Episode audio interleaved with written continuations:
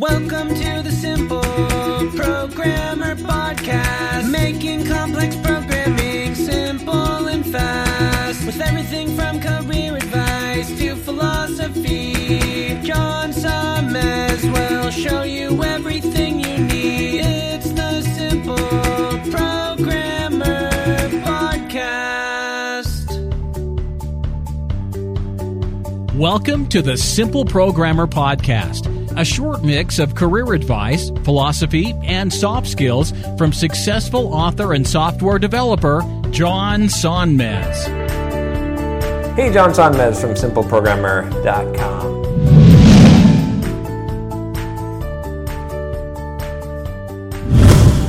So I got a question about passive income. This is sort of a loaded word. I think a lot of people say passive income, but they don't really mean passive income. But when I talk about passive income, I'm talking about real passive income. So this email says, Hi, John. My name is Vlad, and I'm from Romania. I'm watching your YouTube videos, and I subscribe to your channel. I have financial questions, which is inspired me from what I've read in Rich Dad, Poor Dad. So Rich Dad, Poor Dad is a pretty good book. I recommend it, but it doesn't give you very much. My only problem with Rich Dad, Poor Dad is it doesn't give you actionable items on how to actually achieve the things that it talks about. But it's a good mindset book, so I definitely still recommend it. We have things that produce money, a house that we rent, interest from money at the bank, and things that we spend money on, a car for personal use. What can we do if the things that produce money become things that spend money? We can't rent the house. The interest is negative. We pay to have money in the bank. I heard that happens in some countries in Europe. For example, you said that you have 26 properties that are rented. What can you do if you can't rent part of them? From your experience, what are the most safe sources of passive income? I hope you understand what I mean. Thank you. Have a nice day. So, I think this is a fear for a lot of people starting out when they're going to do some real estate investment is, what if I can't rent my property out? And what if I don't get a return on that? Typically, that's not going to be a problem. I mean, I suppose there are certain economic or situations where you could be stuck with a rental property that you couldn't rent out. I mean, in which case you'd have to cut your losses and sell it at a loss. But that's, for the most part, that's not going to happen. And the more that you have, the more that you're going to diversify that risk. So you're not going to have as much of a risk. Typically, I rent my rental properties for 10% under market value, so they're always 100% occupied. And as long as you come in with that mindset when you buy a rental property, then I think you're going to be in good shape. If a lot of people buy a rental property and they think, they're actually thinking that they're going to rent it for 10% higher than market value because they think their place is so good, or they're being very optimistic. I tend to be pessimistic when I look at the value because I want to err on the side of thinking that I'll rent for less than it actually can, because that's going to ensure that it's rented out, and it's going to ensure that my calculations, that I'm never going to end up on the wrong end of it, if you know what I mean.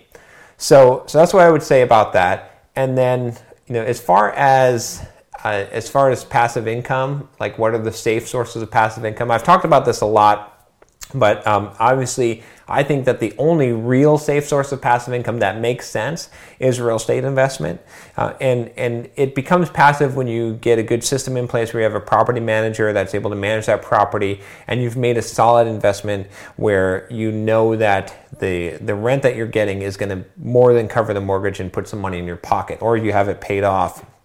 So I think that's a good investment. And like I said, it depends on where you're at, in the world, obviously, but you can get usually a pretty good rate of return because real estate has an actual value. It's always going to have a value. People always need a place to live, and people are always going to rent and pay money for that. So I think that's a really good source. There's some other sources of passive income. I suppose if I had like $100 million, I suppose that I wouldn't, and I wanted to be super safe and secure and be totally passive and not have to worry about it at all, I'd probably do something like to invest in TIPS, which are Treasury inflation protected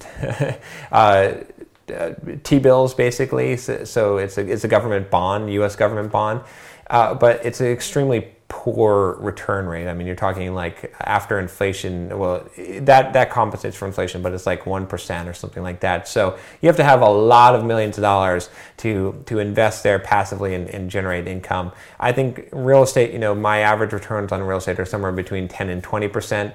So that's a pretty dang good return, pretty hard to beat, and it's mostly passive. So that's why I recommend that. There's obviously other choices that you could choose in between there, dividend yielding stocks.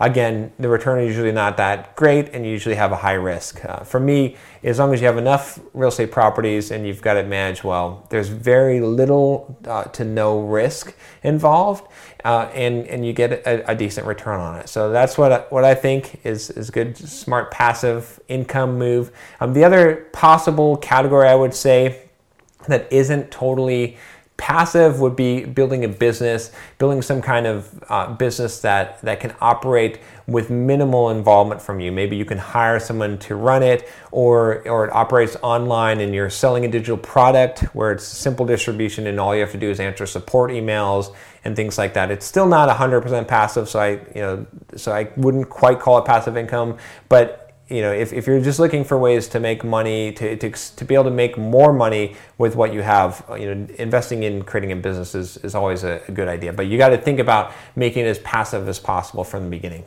So anyway, Vlad, great question. Thanks for emailing me, and hopefully that you're able to figure out what you want to do. I'm glad that you're thinking this way. It's good that you are. Keep down the road. A good book I'd recommend to you is called The Millionaire Fastlane by M. J. DeMarco. It's a little bit more detailed than Rich Dad, Poor Dad. I think it gives you a little bit more actionable advice, so I would definitely recommend you read that book. And if you got a question for me, email me at john@simpleprogrammer.com. And if you enjoyed this video, definitely subscribe. I'll talk to you next time.